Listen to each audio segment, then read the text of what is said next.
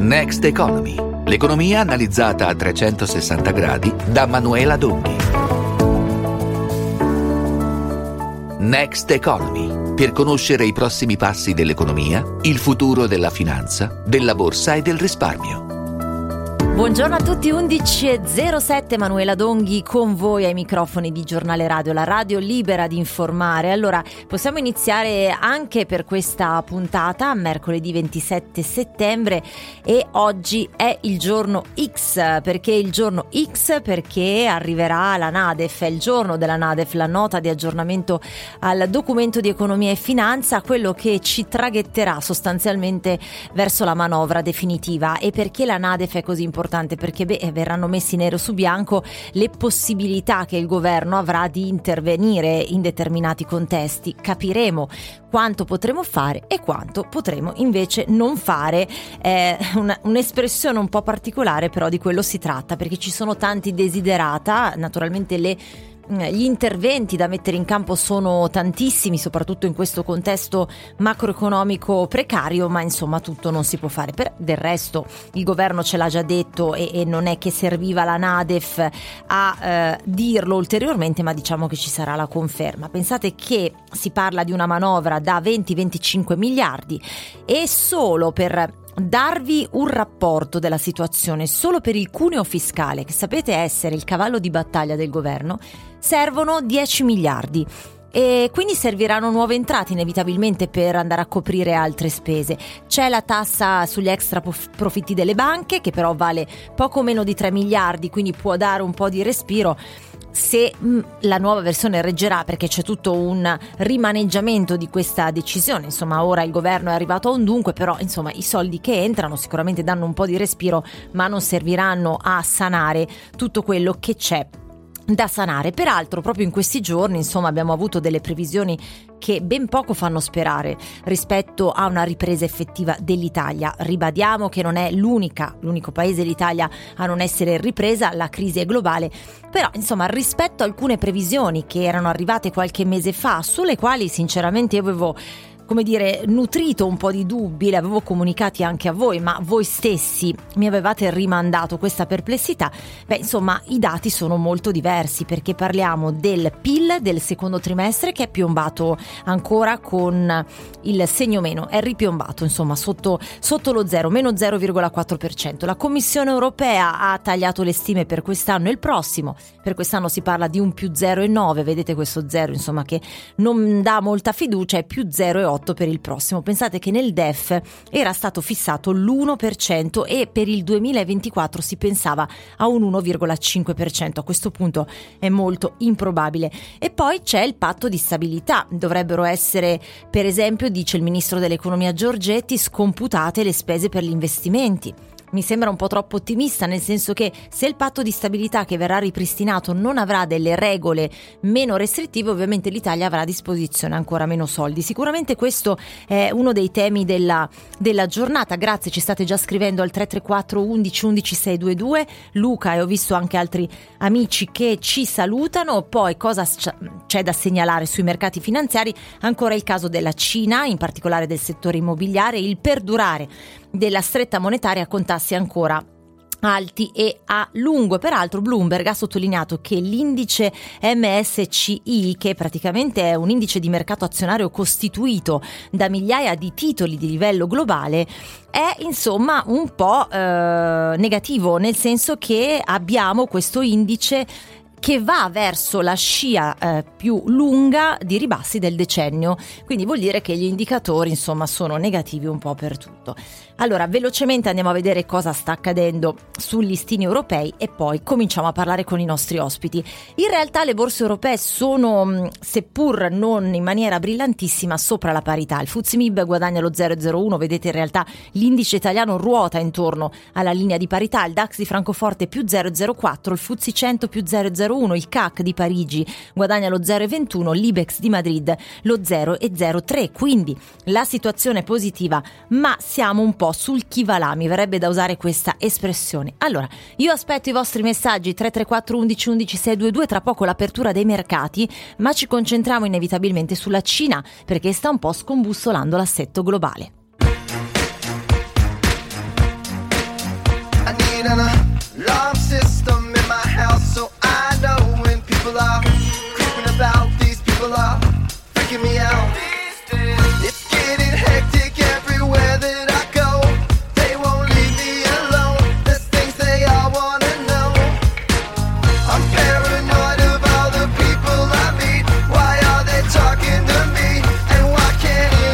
See, I just wanna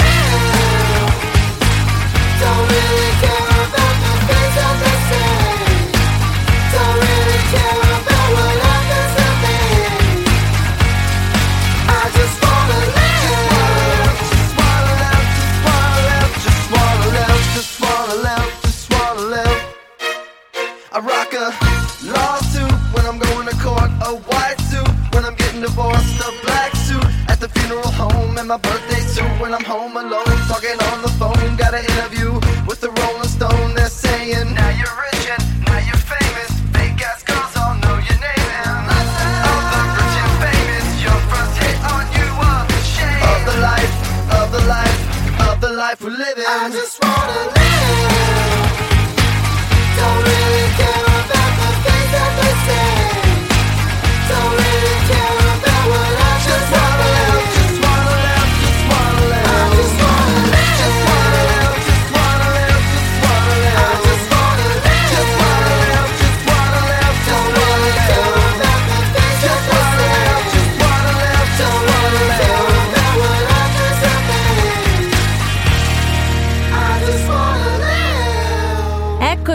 In diretta con voi, Manuela Donghi con Next Economy su Giornale Radio, la radio libera di informare in regia Elisa Cabrini. E adesso cominciamo anche a interpellare i nostri ospiti, oltre ad ascoltare le vostre eh, considerazioni se ne avete voglia, 334 11 11 622, insomma tanti, tanti messaggi arrivano sempre soprattutto su temi che sono effettivamente sentiti. E allora parliamo però in apertura oggi al di là di un solito check dei mercati globali, questo è chiaro, poi ritorneremo anche nel corso di, di queste due ore di Next Economy sulla manovra e anche sugli interventi che il governo sta pensando per aiutare le famiglie in difficoltà con i bonus, per esempio il bonus benzina.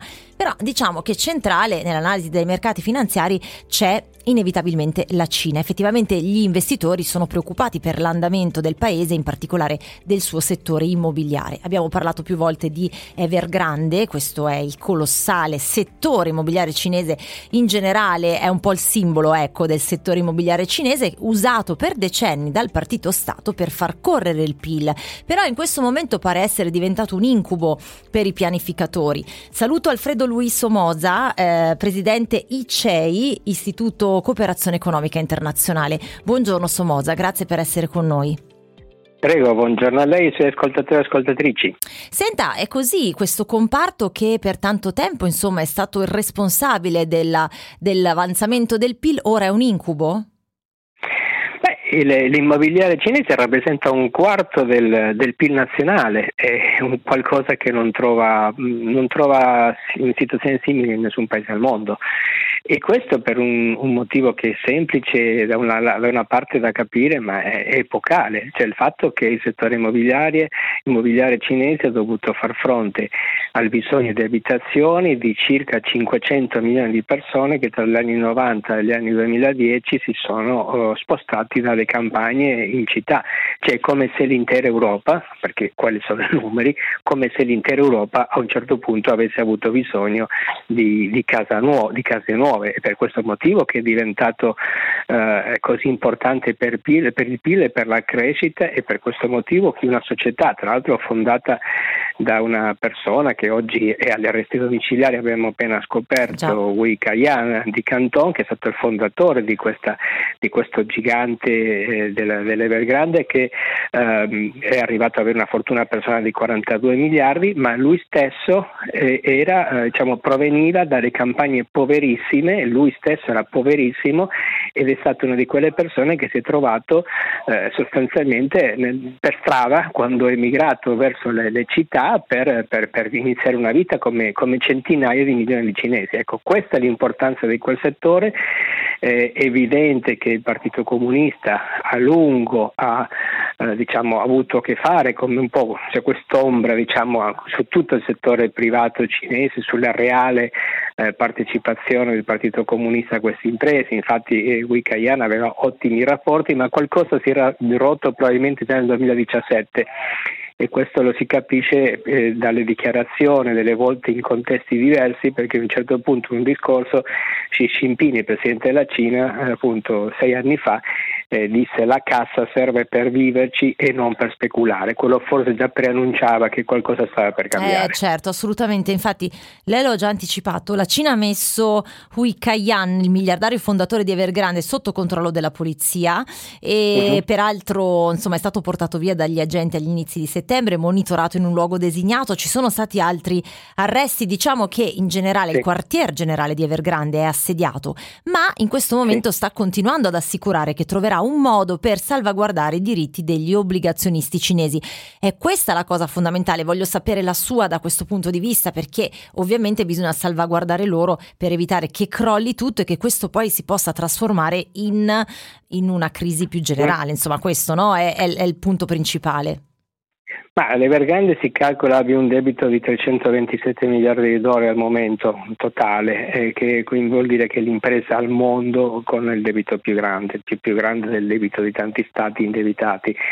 Di questa parte circa il 10%, una trentina, 32 miliardi di dollari è il debito offshore, quindi il debito in mano sì, sicuramente sì. di fondi e di, di, stranieri, tra l'altro anche perché ricordiamo che il gruppo Evergrande ha, ha la sede alle isole Cayman è quotato alla borsa di Hong Kong e anche degli interessi nelle isole vergini britanniche, quindi come tante grandi imprese la fiscalità come, come vediamo appunto la gestiscono in un altro modo. Ma ecco, 10% debito offshore ed è su questo che sostanzialmente l'impresa sarebbe in default perché la loro controllata che emetteva i bond per conto del gruppo eh, non lo può fare eh, in questo momento, stato, gli è stato impedito di farlo, tra l'altro è sotto inchiesta per diffusione di, di dati, eh, c'è una situazione sostanzialmente di è come se in qualche modo il governo cinese o il Partito Comunista Cinese eh, spingesse perché questo colosso cada, mm. però, però attenzione, attenzione, perché in questo momento diciamo che il fondatore, il presidente del gruppo è ostaggio, perché questa situazione dal punto di vista giuridico da noi sarebbe sostanzialmente in ostaggio. Certo, non, certo. non, sono, eh beh, sì, non, non, è, non, è, un'inchiesta come da noi, non, è, non c'è un'inchiesta in corso, un avviso di garanzia, no, questo signore è stato prelevato prelevato, portato da qualche parte eh no, senza appunto, che ci sia stato appunto. un processo. Sì, ecco, è stato processo. portato via, è, è monitorato esatto. in un luogo designato, eh, in uno esatto. stato di certo, sorveglianza certo, domiciliare. Ecco, certo, questo certo. non comporta, come sta dicendo lei, Somoza, l'arresto o l'imputazione specifica di reati. Questa è no, la, la, sostanziale differenza. Eh. sotto controllo vuol dire tu non te ne puoi andare, ci devi raccontare come stanno le cose e fino a sei mesi possono trattenerlo in questo modo, ma non è appunto non è un arresto, è, è semplicemente una misura cautelare. Di solito in Cina si dice che quando utilizzano questa modalità perché stanno trattando. Ecco, la trattativa potrebbe, potrebbe riguardare ad esempio la questione della vicenda del debito, cioè chi favoriamo, i creditori cinesi o i creditori internazionali. Peraltro debito Anche... cinese molto molto importante perché se ne parla poco, si eh parla sì. spesso del debito giapponese. Sì lo, lo conosciamo esatto. tutti, però anche la Cina non scherza, no?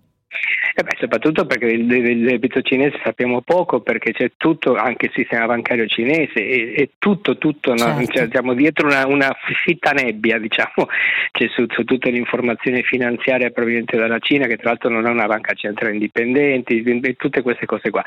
Quindi in realtà io credo che stiano conducendo una trattativa alla cinese, appunto con, con questa persona detenuta in qualche luogo che sanno solo loro, e stanno valutando i passi. Allora, i cinesi, le autorità cinesi hanno detto che in realtà non è così grande perché non possa fallire, eh, però onestamente eh, è piuttosto grande, ma non tanto l'impresa in sé che è molto grande e parliamo di un, parliamo di un buco di, di, più di 300 miliardi di dollari sì. si fallisce, ma soprattutto che è stato il traino della crescita cinese e, e rappresenta, eh, no, certo non da soli, ma quel settore lì rappresenta un quarto del PIL. Quindi è questa la delicatezza per la Cina. Cioè, mm, il, tracollo, mm, mm. il tracollo dell'Evergrande potrebbe portare velocemente la Cina in recessione, che per mm. loro, come sappiamo, eh, è un sì. problema serissimo. Eh, certo, e poi tutto questo va a incidere anche ne, nel discorso export, import, insomma, che le relazioni certo. commerciali con tanti paesi, e non dimentichiamoci che l'Italia è in pole position, non è che siamo proprio estranei no? alle dinamiche commerciali con la Cina, se ne sta anche discutendo in questo periodo. Ricordiamo anche che Evergrande è lo sviluppatore immobiliare più indebitato al mondo, con oneri per oltre 300 miliardi di dollari e appunto eh, qualcosa a un certo punto è cambiato mentre i costruttori continuavano a indebitarsi per aprire questi nuovi cantieri perché si puntava tutto sul comparto immobiliare e per non far scoppiare la bolla immobiliare i cinesi mettevano i loro risparmi nel mattone, il mercato si è saturato saturato e quindi la Cina ha, ha cominciato ad avere Somoza queste città fantasma senza abitanti no? e quindi a un certo punto la situazione è, è evidentemente è sfuggita di mano e si è dovuta andare oltre, questo è un po' il tema. Eh, una sì, battuta sì, esatto, finale ma- Somoza e poi la eh, saluto, la, sì. la battuta finale è che in piccolo è quello che è successo in Spagna qualche Mm, anno fa, sì, in piccolo sì. perché la Spagna è piccola, che a un certo punto quello che era stato il traino della crescita, che era appunto il settore edilizio, eh, a un certo punto la gente compra la casa, cioè non, non sono consumi, non sono patatine fritte che posso mangiare anche un pacchetto a sera. Una casa una volta comprata mi- si, si spera che mi duri anche per più di una generazione. Ah certo, Quindi ecco, in, Spagna sì. è successo, in Spagna è successo lo stesso quando il mercato è stato cioè, saturato da- dall'offerta eh, e quel mercato è crollato, portato la Spagna in recessione e tutta la costa del Mediterraneo è rimasta Mm. con questi fantasmi di questi edifici Certo, costruiti certo. non finiti. Ecco, in Cina moltiplicato per 100 quello che è successo in Spagna è esattamente quello, il mercato eh, cioè, non, c'è, non c'è più come c'era prima e la dimensione di queste imprese non è più appunto de- dimensionata alla situazione. Insomma, città fantasmi a volte ecomostri si vedono anche da noi, eh, quando vengono costruite delle cose che poi restano così irrisolte. Grazie Alfredo Luis Somoza, presidente ICEI. E allora torniamo a parlare di sanità, perché dico torniamo a parlare, poi ci sono un po' di messaggi, li leggo, non temete, perché poi torniamo anche su questi argomenti, però eh, dobbiamo parlare ancora di sanità, perché la carenza di medici, altro spunto che abbiamo affrontato più volte, sia nelle strutture ospedaliere ma anche negli ambulatori, sta diventando un'emergenza nazionale, tanto da creare dei problemi serissimi alla sanità pubblica. Si è cercato di sopperire spesso con situazioni che potremmo definire creative ma poco utili e che però alla fine sono risultate estremamente costose per i contribuenti e di fatto al di là di essere costose non hanno risolto il problema che giorno dopo giorno diventa più pressante. Insomma, mancano medici, ma c'è una soluzione che arriva da parte di Regione Lombardia. Io la voglio commentare con Pierino Di Silverio, segretario nazionale ANAO Assomed che torna con noi. Buongiorno Di Silverio, grazie. Grazie per la sua presenza. Allora, intanto i numeri del problema eh, da cifra alla mano, insomma, danno la fotografia, rimandano la fotografia di una situazione molto grave, molto pesante, non è cambiato nulla. Dottor Di Silverio, mi sente? No, abbiamo evidentemente un problema di collegamento. Allora, perché sto dicendo che con cifra alla mano eh, si ha il polso dell'attuale situazione? Perché eh, praticamente nell'ultimo, nonostante i vari bandi, perché nel frattempo sono stati pubblicati i bandi negli ultimi mesi dalle ATS, nell'ultimo avviso i posti messi a bando erano 1140, ma i medici che si sono presentati sono stati 482 in tutta la Lombardia. Si tratta di una carenza che va avanti da tempo. Quindi sostanzialmente noi abbiamo già detto, no? c'è anche la difficoltà di intraprendere una professione che in determinati eh, casi è- è pericolosa. Non so se abbiamo collegato Pierino Di Silverio, chiedo alla regia. Pi- Pierino Di Silverio, buongiorno. No, io non lo sento, non, non riusciamo a sentirlo, non so qual è il problema. E proviamoci, se no al limite leggiamo qualche notizia, è tutto eh, in diretta, ovviamente è così, e poi dopo lo, lo cerchiamo di recuperarlo anche dopo le notizie che ci sono tra un po'. Cerchiamo di, perché è importante questo, questo discorso. Allora, intanto leggo qualche vostro messaggio, guardate, così riusciamo poi a tracciare un ponte, una linea di congiunzione tra quello che dicevamo poco fa, anche in apertura rispetto alla situazione della, eh, de- del mercato in generale, con altre considerazioni che arriveranno appunto. eh, tra un po'. Allora, eh, Luca scrive: L'entusiasmo primaverile estivo per il PIL italiano era evidentemente fuori luogo. Sono in costante aumento i costi energetici ufficiali ehm, della GDF come osservatori del board delle società petrolifere ne farebbero crollare il prezzo in tre giorni e lo Stato potrebbe essere, potrebbe come azionista. Manca forse qualche parola qui, però io il senso l'ho capito. Non adeguamento di pensioni e stipendi, come avviene in Francia, Spagna e Germania, con misure destinate a tutta la popolazione. Una burocrazia che non dà alcun esito serio sull'occupazione stabile. Non potevano generare altro che lo sfacelo. In costante progresso lo spread torna a salire. Esattamente quello dello spread, un altro problema, ha superato i 190 punti, una soglia molto delicata, si allarga il differenziale tra BTP e Bund, salgono i rendimenti dei BTP e sappiamo che questo non è un bene per le casse dello Stato. Luca, poi leggo un altro tuo messaggio interessante, ma di questo poi torneremo a parlare con altri ospiti. Abbiamo forse Pierino di Silverio. Di Silverio, buongiorno. No, niente, evidentemente c'è qualche problema di linea con il dottor Di Silverio, ci proviamo dopo e, e se no lo, lo, ovviamente metteremo in scaletta un altro giorno, insomma, perché evidentemente c'è proprio un problema di connessione con il telefono di, di Silverio. E poi ancora messaggi. Dimenticavo i vizi italiani, dopo aver saccheggiato per 30 anni i fondi IMPS per le finanziarie, adesso si inneggia la privatizzazione di qualsiasi cosa, ovviamente a spese della popolazione.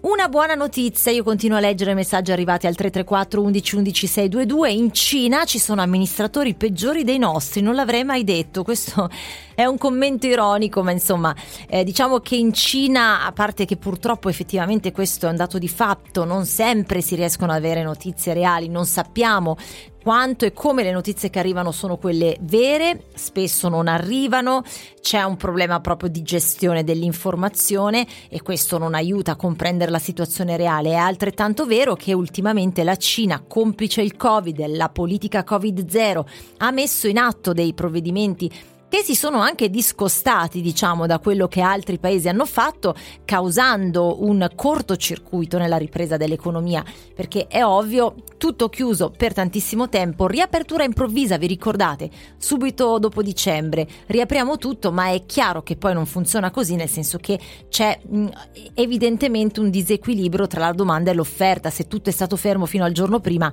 non appena si apre la richiesta riparte, ma la domanda, anzi l'offerta rimane comunque molto limitata e questo fa salire i prezzi e crea delle problematiche che poi vanno a colpire inevitabilmente i settori più performanti come quello immobiliare che a un certo punto anche qui ha subito un cortocircuito. Allora, tra poco naturalmente tante altre notizie qui a Next Economy, restate con noi 334 11 11 622, mi piacciono questi messaggi perché ci danno degli input importanti e restate sul giornale radio, la radio libera di informare. Next Economy, l'economia analizzata a 360 gradi da Manuela Donghi. Next Economy, per conoscere i prossimi passi dell'economia, il futuro della finanza, della borsa e del risparmio.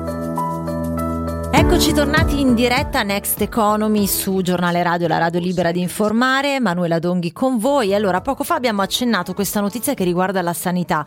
Purtroppo il nostro ospite non riesce a collegarsi con noi, però volevo raccontarvi insomma un po' eh, la notizia perché è una proposta che è arrivata da Regione Lombardia. Come stavamo dicendo, mancano medici, spesso molti medici non si presentano più ai bandi organizzati perché si devono trovare delle figure professionali e quindi c'è carenza. Questo si traduce poi ovviamente in pecche e in penalità per il Servizio Sanitario Nazionale, ergo per tutti noi.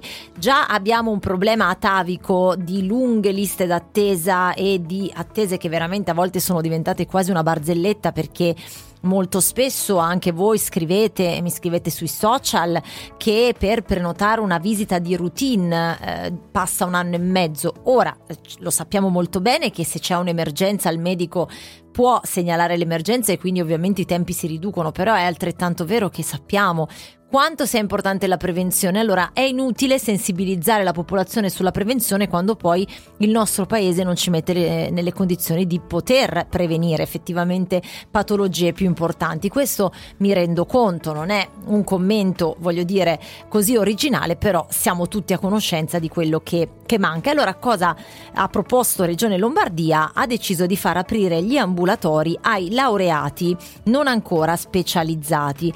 Ehm, si vedrà perché ovviamente poi volevo commentare, la commenteremo insomma sicuramente, però con i numeri che ancora sono importanti per questo problema e anche per la burocrazia che sapete molto spesso ci limita nell'azione, forse potrebbe anche essere ipotizzabile. Diciamo che questa proposta è già stata concordata con i sindacati con un'integrazione all'accordo che per il 2023 regola i rapporti tra i medici di famiglia e la regione. Ha parlato anche l'assessore a welfare Guido Bertolaso, ha detto l'obiettivo è aumentare l'assistenza sanitaria di primo livello nel territorio regionale a causa della carenza dei medici di medicina generale che interessa anche il territorio nazionale naturalmente ed è stata confermata dalla scarsa adesione all'ultimo bando ordinario, ne parlavamo poco fa, abbiamo avviato temporaneamente una serie di interventi. Queste azioni saranno riviste in base ai risultati in occasione dei prossimi accordi integrativi regionali. È chiaro che una soluzione va va trovata, ma non, non dovrebbe funzionare così. Mio modesto parere, soprattutto quando parliamo di sanità, attenzione, si possono mettere le pezze nel momento in cui c'è un problema, ma bisogna arrivare alla radice del problema, altrimenti crolla tutto. Allora, eh, andiamo a vedere un'altra notizia che abbiamo anticipato poco fa, decreto energia. Nel decreto energia è previsto anche un bonus benzina da 80 euro per famiglie con ISE inferiore a 15.000 euro. Ehm, anche se qui l'opposizione ha attaccato, ha detto questa è un'elemosina da 100 milioni in tutto, mentre lo Stato incassa miliardi dalle accise. Insomma, al momento non sembra essere percorre- percorsa la strada dell'abolizione delle accise. Ehm, ieri c'è stato, anzi l'altro ieri ricorderete il Consiglio dei Ministri, si è parlato di questo stanziamento di ulteriori 100 milioni di euro per la carta destinata a te, carta che era già stata eh, consegnata per beni di prima necessità per sostenere il potere d'acquisto dei nuclei familiari meno abbienti eh, e nonostante un iniziale dietrofront sul bonus benzina per la mancanza di risorse, il contributo di 80 euro per il pieno dovrebbe riguardare circa 1,3 milioni di famiglie con ISE inferiore a 15.000 euro. Vi chiedo questa cosa perché poi sulla benzina torneremo. Ci mancherebbe, gli, i primi interventi devono essere necessariamente fatti per persone davvero che fanno fatica, quindi qui parliamo di ISE inferiore a 15.000 euro. Ma non è un po' troppo basso questo ISE perché la benzina la usiamo tutti. E, e, forse tutti dovremmo beneficiare di qualche aiuto perché davvero ci sono anche tante famiglie che ovviamente l'ISE si presenta, cioè si fa riferimento alla dichiarazione dei redditi dell'anno precedente, no? famiglie che magari l'anno scorso vivevano in un cer- una certa condizione oggi non vivono più in quella condizione e magari davvero non riescono a fare benzina. Diciamo che questi interventi a pioggia, i classici bonus servono e nessuno dice che non serviranno mai, anzi perché aiutano persone davvero bisognose, però forse si lascia da parte tutta una platea di persone che ha cominciato a soffrire in questo ultimo anno e che magari analizzando la dichiarazione dei redditi dell'anno scorso non aveva questi problemi.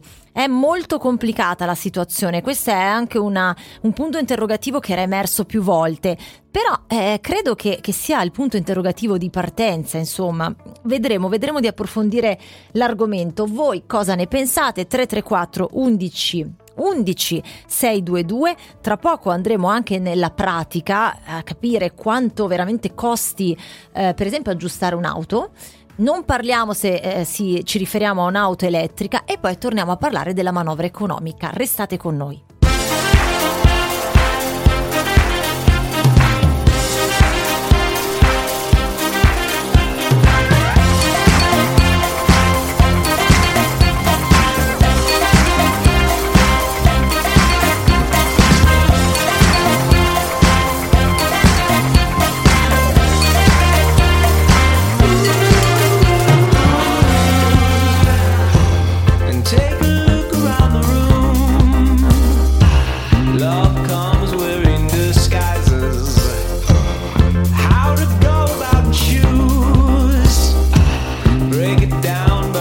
ocean sizes.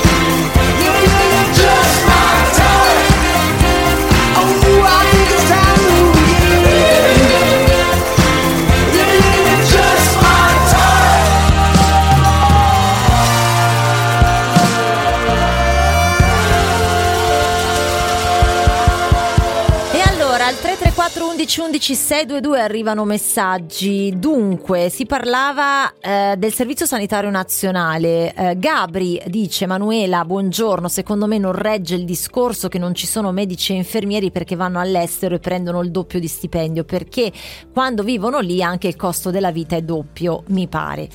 Sì, questo dipende. Eh, Gabri considera che in Italia purtroppo ultimamente è emerso anche un altro problema, al di là degli stipendi.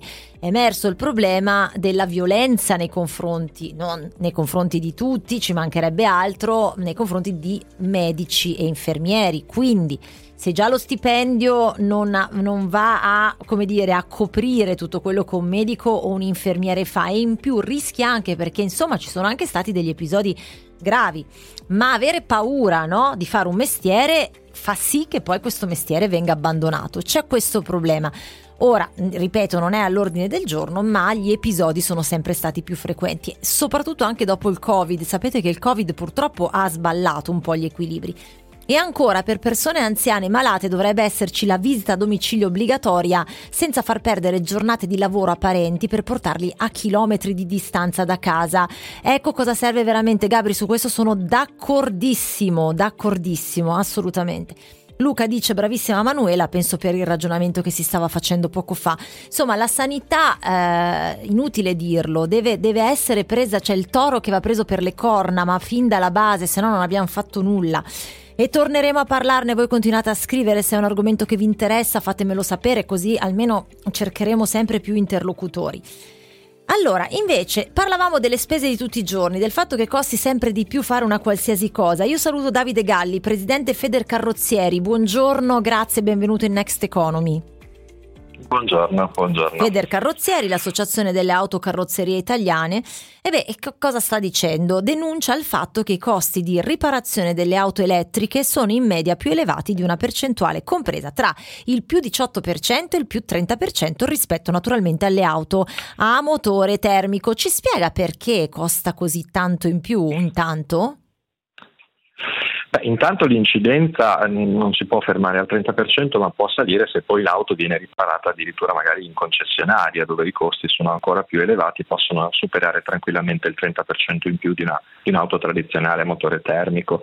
Le motivazioni sono, sono diverse. Intanto stiamo parlando di veicoli completamente diversi da quelli che siamo abituati a vedere a riparare nelle, nelle carrozzerie e nelle officine, contengono delle tecnologie avanzatissime mm, e la prima cosa, il primo costo che che dobbiamo diciamo, noi eh, affrontare eh, riparatori è un patentino per poter lavorare su queste vetture, ci sono delle alte tensioni che vanno sbloccate, vanno messe in sicurezza queste vetture prima ancora di mettere le mani e questo patentino ha un costo, deve essere fatto da più addetti all'interno dell'azienda, è già un primo balzello per, eh, diciamo così, per, per chi ripara le vetture. Poi ci sono le competenze, le competenze vanno eh, vanno studiate, vanno fatti corsi, vanno fatti aggiornamenti, queste vetture sono piene di tecnologia, eh, ne usciranno sempre di più complicate, c'è un 60% in più di, eh, di elettronica e di parti eh, digitali che vanno studiate e anche questo è chiaramente un balzello importante che deve essere sicuramente preso in considerazione certo, da noi, da noi certo. Ecco, leggo che per alcune auto elettriche di nuova generazione si registra addirittura un 60% di elettronica in più rispetto alle vetture tradizionali, quindi oltre la, più della metà.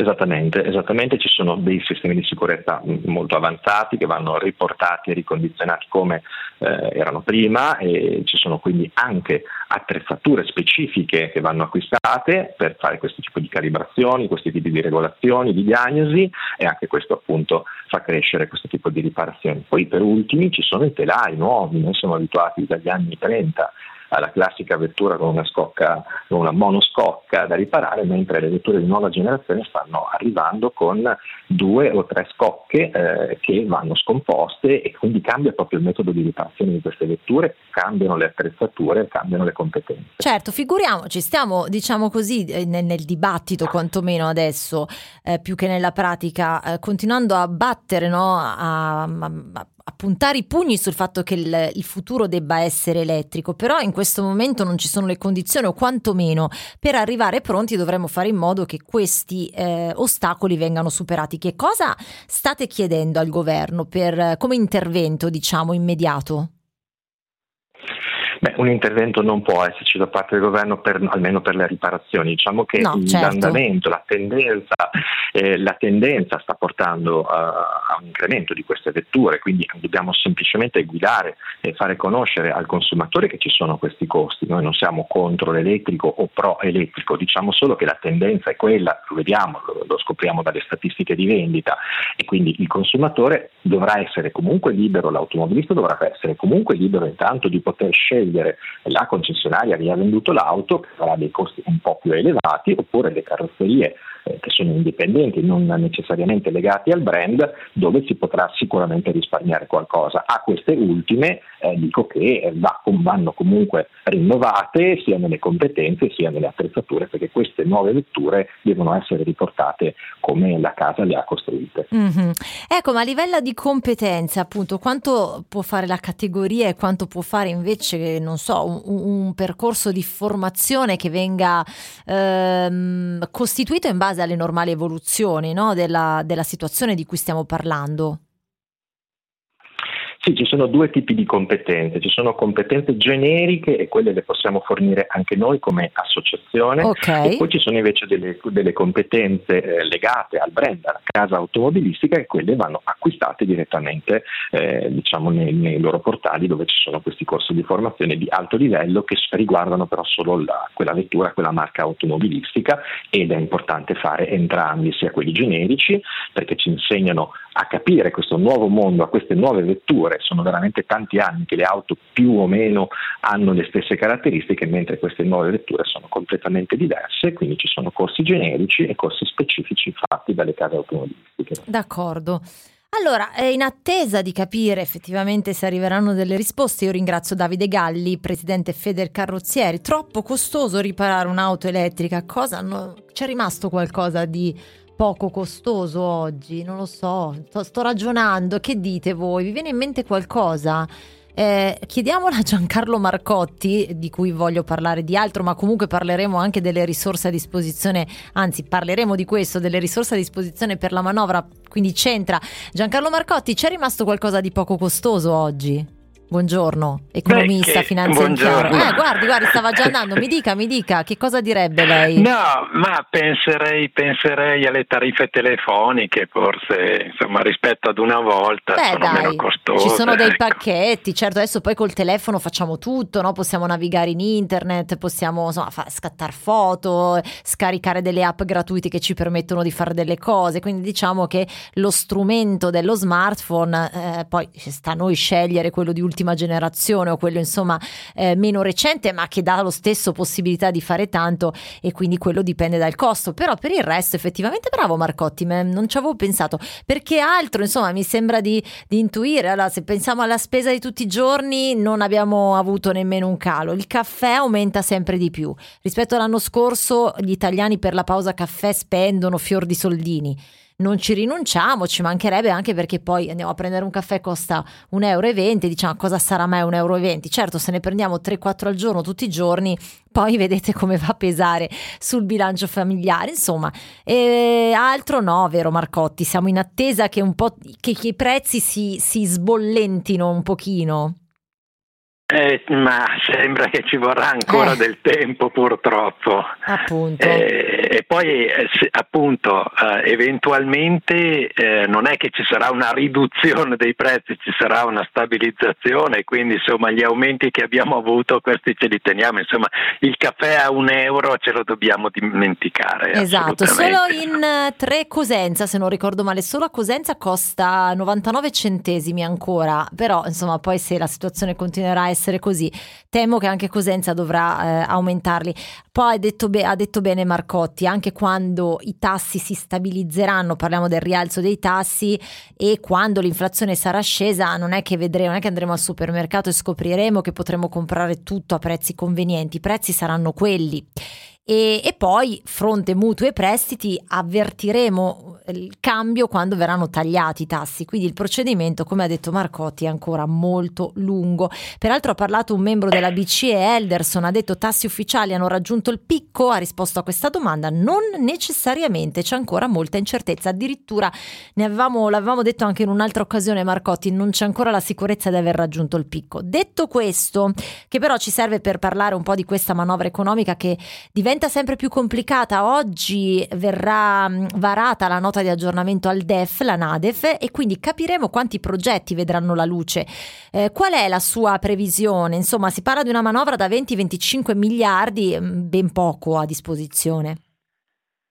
Ma eh, guardi, io come noto col ministro Giorgetti ho, ho, in comune solo il nome di battesimo, però occorre essere obiettivi, insomma, riconoscere che non è che abbia molti margini di manovra. Eh, certo, anche per quest'anno, visto che non è ancora stato ripristinato il patto di stabilità, può avere quella che una volta veniva definita elasticità, mm, ricordate okay. anni fa si chiamava sì. elasticità. Poi, dato che le previsioni sul PIL dell'anno in corso insomma, si stanno riducendo dopo questo deludente secondo trimestre, è quasi certo sì, è che, piombato che... di nuovo il segno meno davanti al secondo trimestre. Eh, sì. e, e, un segno meno anche abbastanza, insomma meno 0,4. Esatto. E, e, chiaramente il governo ha dovuto, o meglio, lo vedremo con la NADEF, eh, ridurre le previsioni sul PIL, si stimava ad aprile un 1%, con ogni probabilità almeno eh, si parla di un più 0,8, quello che comparirà con il NADEF. A proposito, NADEF, magari chiariamolo, perché è un acronimo di un acronimo, cioè nota di aggiornamento documento del documento di economia e finanza. Economia esatto. e finanza sì, che poi è eh, semplice, però effettivamente NADEF uno può dire che è la NADEF? Ecco, la nota di aggiornamento del documento di economia e finanza. Diciamo che aggiornando, aggiorna quello che già il governo aveva messo un po' nero su bianco o che aveva ipotizzato. E quindi è, l'aggiornamento esatto. definitivo, ecco, diciamo così.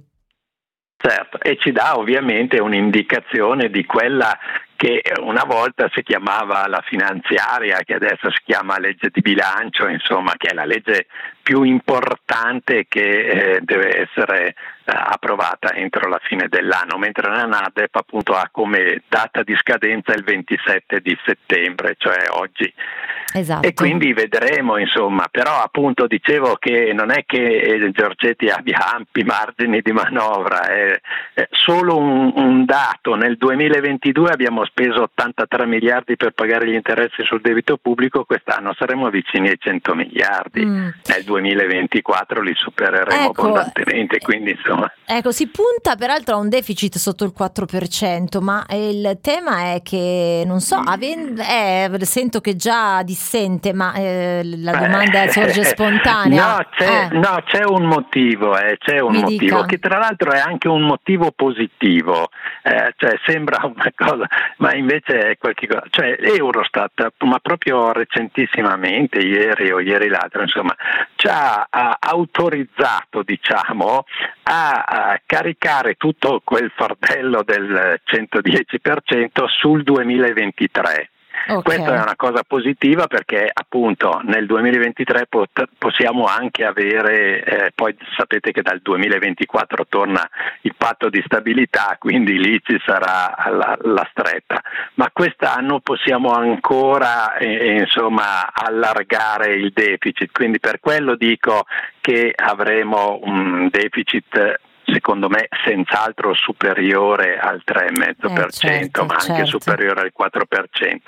Però caricheremo tutto questo fardello del, del super bonus 110% che è stato veramente un, un salasso per le, eh, per le finanze sì, pubbliche. Eh, diciamo che ha succhiato un po' tutte le risorse, ha zerato eh, ogni margine possibile sia sul 2022 che sul 2023 il super bonus 110%.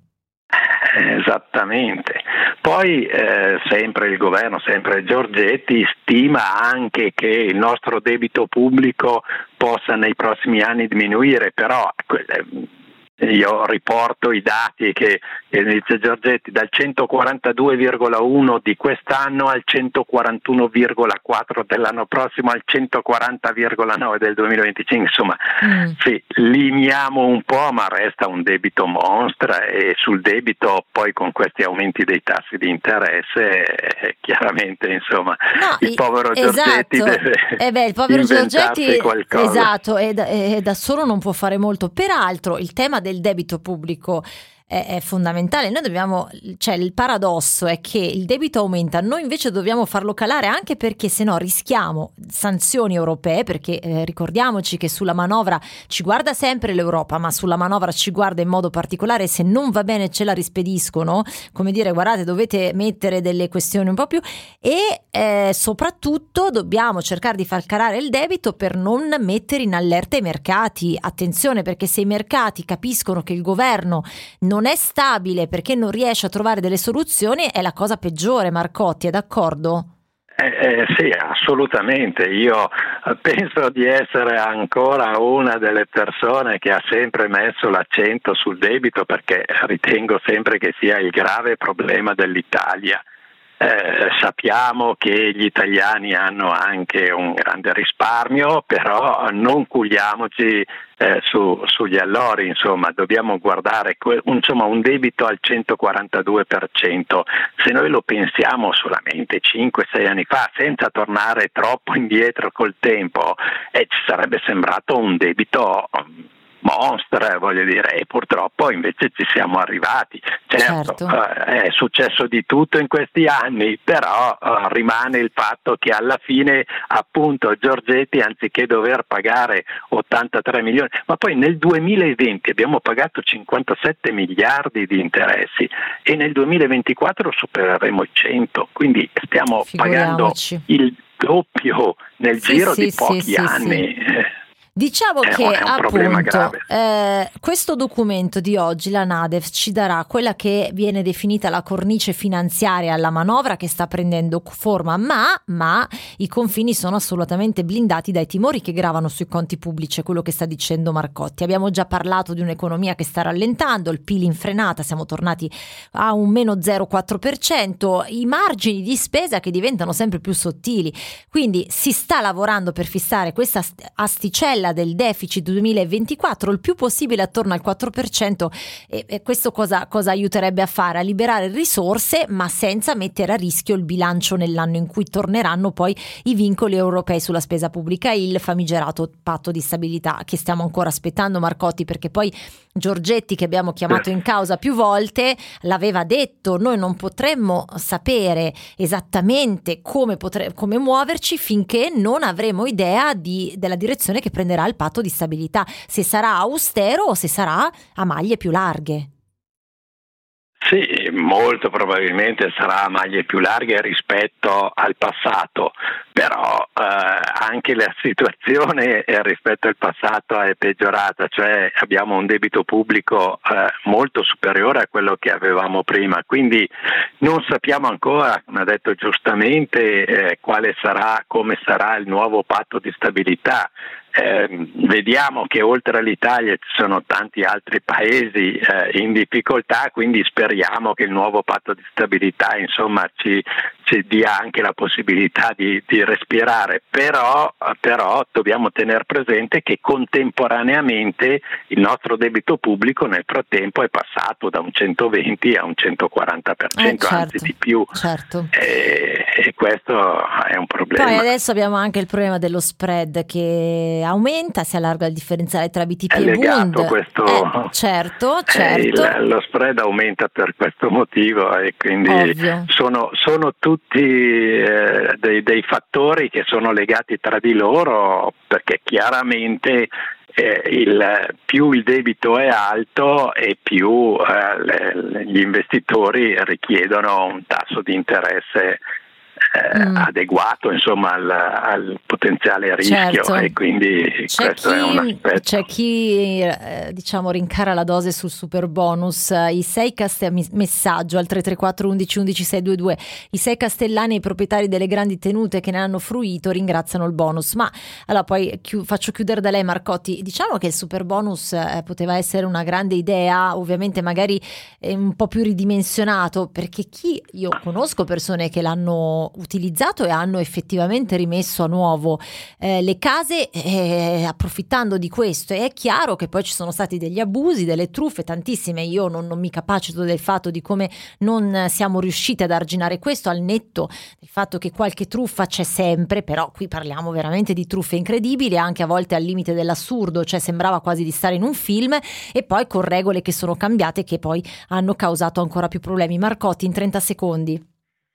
Ehm, l'errore è 110%. Allora, mm. un conto è dare un bonus per far ripartire un settore come era quello immobiliare eh, diamo un bonus del 20, del 30%, del 40%, con il 110 si, eh, si scombina tutto il settore e, e, e, chiaramente questi sono fondi tantissimi che vengono presi da altre parti, quindi bene eh, la, l'immobiliare ha, ha contribuito a un aumento del PIL, certo, ma ha anche drenato risorse da altre parti, quindi insomma eh, questo L'errore per me è clamoroso, 110%, io non ho mai visto un bonus che addirittura supera il supera 100%. Supera il 100%, eh sì, mm, è quello, diciamo doveva essere un po' ridimensionato. Allora, io ringrazio intanto Giancarlo Marcotti, economista Finanza in Chiaro, lo risentiremo nei prossimi giorni perché poi arriveremo a un dunque, avremo la fotografia precisa di ciò che possiamo e non possiamo fare.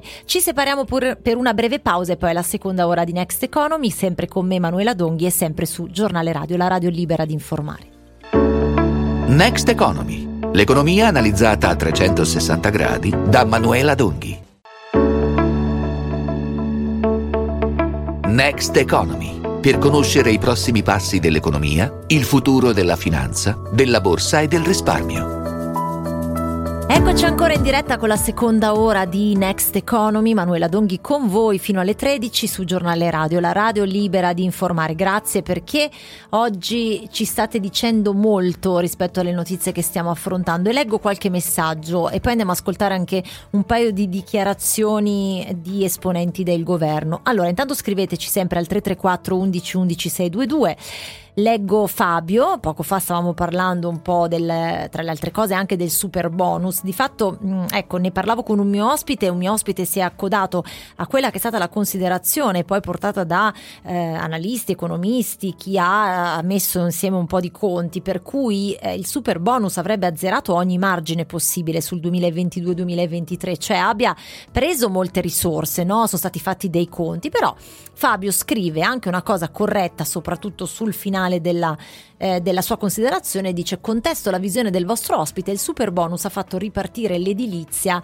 il motivo, ed è il motivo per cui il PIL è cresciuto. Inoltre bisogna tener conto che tra IVA e tasse circa il 50% degli importi sono entrati nelle casse dello Stato. Quel che è stato sbagliato a mio parere è averlo esteso alle seconde case e alle abitazioni unifamiliari. Allora che, si, che sia stato esteso troppo, lo abbiamo detto anche noi.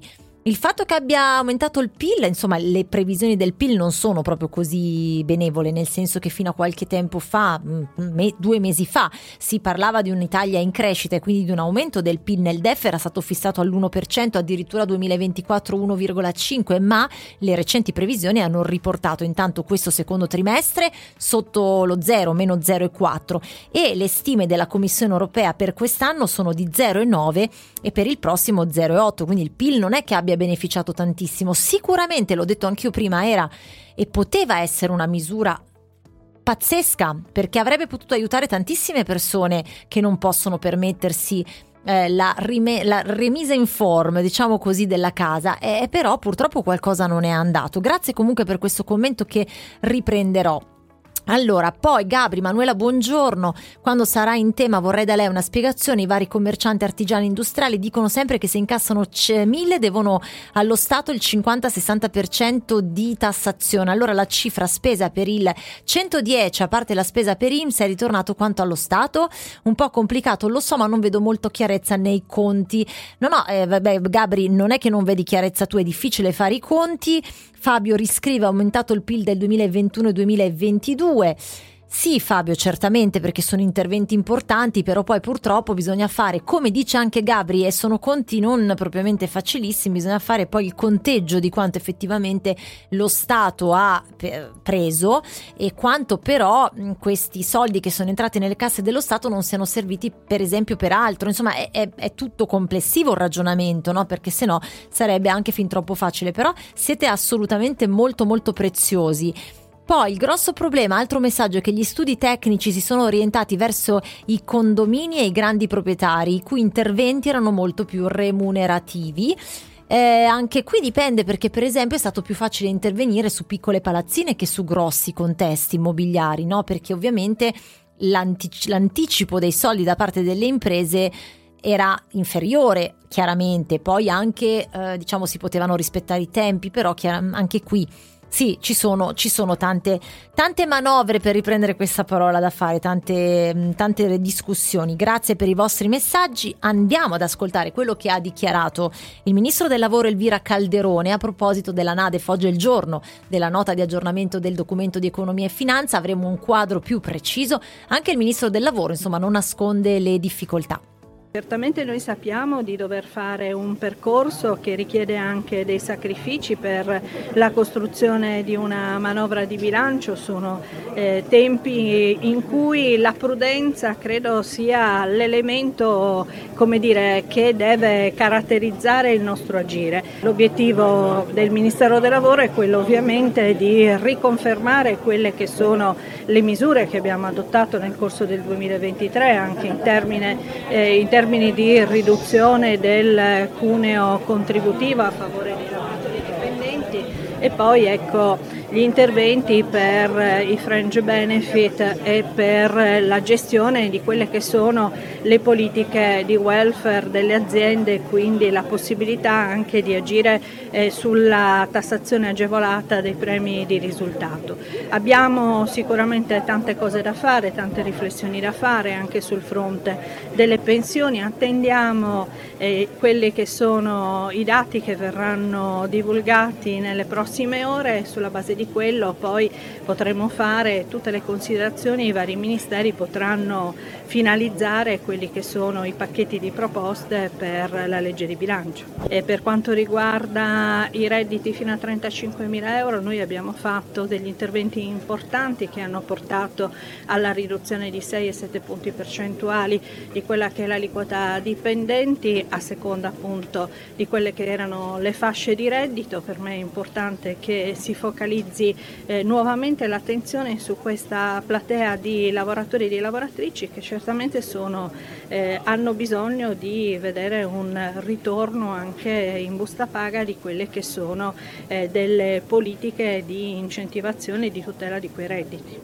Ecco, eh, il ministro del lavoro Calderone ha detto tra le tante cose una eh, questione, ha toccato una questione fondamentale, quello di gestire le politiche di welfare delle aziende e quindi anche la possibilità di agire sulla tassazione agevolata dei premi di risultato. Insomma, le cose da fare sono tante, tutte non si potranno fare, questo non lo ha detto, ma insomma questo è un estratto di una intervista che ha rilasciato a margine di un convegno promosso dalla CISL a Roma e in ogni caso appunto lei dice confermare misure del 2023 su cuneo fiscale. Lo abbiamo già detto prima, però questa manovra è una manovra da 20-25 miliardi di euro. Solo il cuneo fiscale vale 10 miliardi. Poi se da lì potranno, e questo ce lo dirà il governo, arrivare di conseguenze a cascata altre eh, questioni che possono migliorare situazioni varie, allora benissimo, però altrimenti eh, 10 miliardi già li abbiamo presi e non abbiamo molta più possibilità di manovra, già ne abbiamo poca, insomma, questo, questo è chiaro. Altro tema molto importante del momento è quello della sicurezza sul lavoro. Non possiamo prescindere quando parliamo di lavoro, quando parliamo di soldi, quando parliamo di un paese che deve crescere, beh, non si può prescindere da questo. E guardate, io l'ho promesso tante volte, è inutile parlarne solo quando ci sono degli incidenti sul lavoro, bisogna parlarne sempre. Anche a livello politico se ne sta discutendo, sperando che non rimangano solo parole. Sentite cosa ha proposto, cioè il Movimento 5 Stelle ce lo racconta il deputato Davide Aiello. Per quanto riguarda la sicurezza sui luoghi di lavoro, il Movimento 5 Stelle ha presentato una proposta di legge per inserire anche nei percorsi scolastici e formativi la cultura della sicurezza nei luoghi di lavoro. Quindi noi questa proposta come Movimento 5 Stelle l'abbiamo già presentata alla Camera dei Deputati e la vogliamo portare avanti in commissione e, e poi successivamente in aula. Le morti sul lavoro sono quotidiane e noi dobbiamo evitare appunto che eh, si continui questo fenomeno. Poi per quanto riguarda anche, volevo aggiungere qualcosa sul reddito di cittadinanza, è, è vero che è stato eh, diciamo denigrato dal punto di vista mediatico, però i dati ci danno ragione, ovvero ancora oggi eh, c'è bisogno di una, una, tutela verso tutte quelle persone, verso tutti quei lavoratori che magari hanno dei salari bassi e percepivano il reddito di cittadinanza proprio ad integrazione dei loro salari già da fame. Quindi eh, la, da quando è stato abolito il reddito di cittadinanza con l'ultima del legge di bilancio del governo Meloni, hanno sostituito con un altro tipo di assegno, si chiama assegno di inclusione, ma questo va ad escludere tantissime fasce eh, di, di, popolazione, ad esempio i single, che non hanno appunto accesso a questa misura e adesso si trovano in, eh, in estrema difficoltà dal punto di vista economico. Quindi eh, per noi sono eh, battaglie fondamentali che vogliamo continuare a portare avanti, sia quella della reintroduzione del reddito di cittadinanza, anche in un'ottica di reddito universale, e anche la battaglia sul salario minimo che aiuterebbe milioni di lavoratori italiani a ottenere finalmente un salario dignitoso. Allora, ehm, beh, sicurezza sul lavoro, molto importante la formazione, sono d'accordissimo, ehm, però poi controlli, insomma le regole, a volte in Italia le regole ci sono, anzi ce ne sono molte e il problema è che poi i controlli, poi c'è chi fa quello che vuole, insomma Comunque, a parte questo, che non è una polemica, è una riflessione a voce alta, eh, avete sentito l'onorevole Aiello ha riportato in evidenza anche la decisione del governo Meloni di modificare, di fatto cancellare il reddito di cittadinanza così come lo conoscevamo noi. Costa però il reddito di cittadinanza, il discorso è questo, ha aiutato tantissime persone, però alcune persone sensibili verranno aiutate ancora. Certo, si restringe la platea. Io temo che in questo momento non ci potrebbero essere i soldi per una, un'impostazione così come la conosciamo del reddito di cittadinanza, anche perché ci sono state purtroppo delle truffe. Vedete quello che dicevo poco fa. Noi abbiamo leggi, provvedimenti molto utili, molto buoni e poi vengono disattesi da, eh, dalla messa in pratica, non tanto perché vengono messi in pratica in modo sbagliato, perché non vengono monitorati. Ecco, lo sappiamo, dai, è, ed è questo che fa probabilmente arrabbiare, perché a volte abbiamo delle ottime cose che vengono vengono poi buttate via perché non si riescono a gestire. Questa è la cosa peggiore.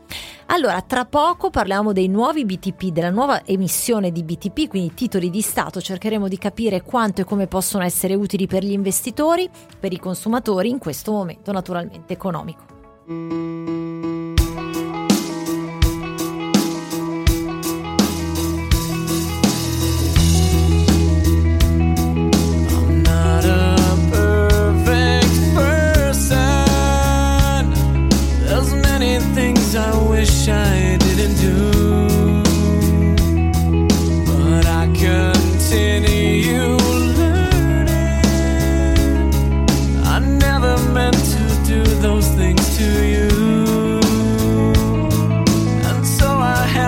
say before.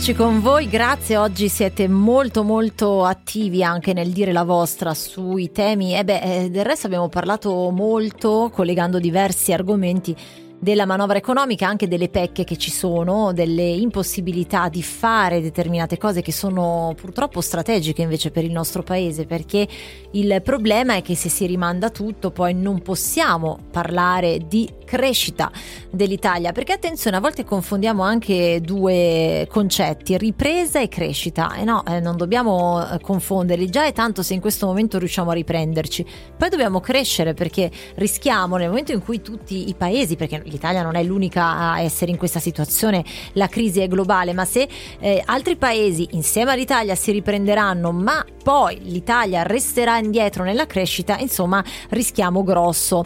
Allora cerchiamo anche di capire come valutare eh, eventuali investimenti che però possano dare inevitabilmente una certa sicurezza. Tralasciamo quindi in questo momento operazioni più rischiose. Poi detto questo, quando si decide di investire il nostro denaro occorre rivolgersi a persone specializzate. Guardate, vi faccio un esempio. Poco fa ho ricevuto un messaggio di, di un'amica che mi segue e mi ha chiesto la, il mio parere su un investimento. Io non posso, non fidatevi di chi vi dà suggerimenti o consigli di investimento se non è un consulente finanziario, un analista finanziario che siano collegati a un albo o comunque a del, appunto degli, de, de, de, delle iscrizioni di riferimento. Io sono una giornalista, non posso darvi dei suggerimenti su come e quanto investire, posso eventualmente raccontarvi a livello giornalistico se è una cosa interessante o meno. Peraltro ci sono ospiti che io contatto molto volentieri in trasmissione e ai quali peraltro chiedo anche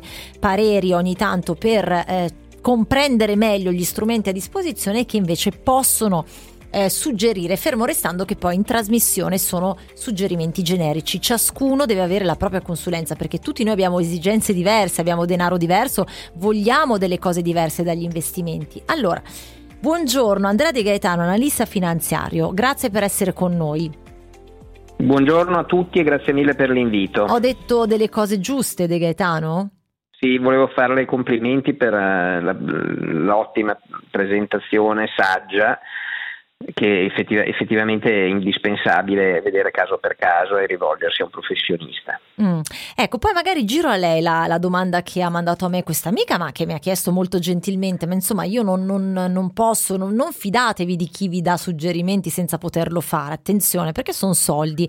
Ecco, peraltro stiamo quasi arrivando al mese dell'educazione finanziaria, ottobre questa cosa la diremo molto. Allora, De Gaetano, io dicevo come l'investitore può oggi eh, osservare degli strumenti strumenti che possano ovviamente dare un minimo di rendimento ma anche proteggerli. Allora torna il BTP Valore dal 2 al 6 ottobre ci sarà la seconda emissione, è dedicata esclusivamente ai risparmiatori individuali e appunto ehm, quindi al mercato, al cosiddetto mercato retail ed è la famiglia di titoli di Stato riservata a coloro che, a, a questi, insomma, ai risparmiatori.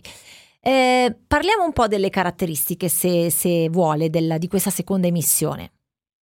Sì, certo. Beh, allora questa, questa seconda emissione eh, è un'emissione a 5 anni, mm, quindi anche qui ecco, la prima osservazione è quella di sta- valutare se una distanza temporale di 5 anni ha senso per, eh, appunto, per, per, la propria posizione, quindi ognuno dovrà capire se è una scadenza troppo lunga o può andare bene.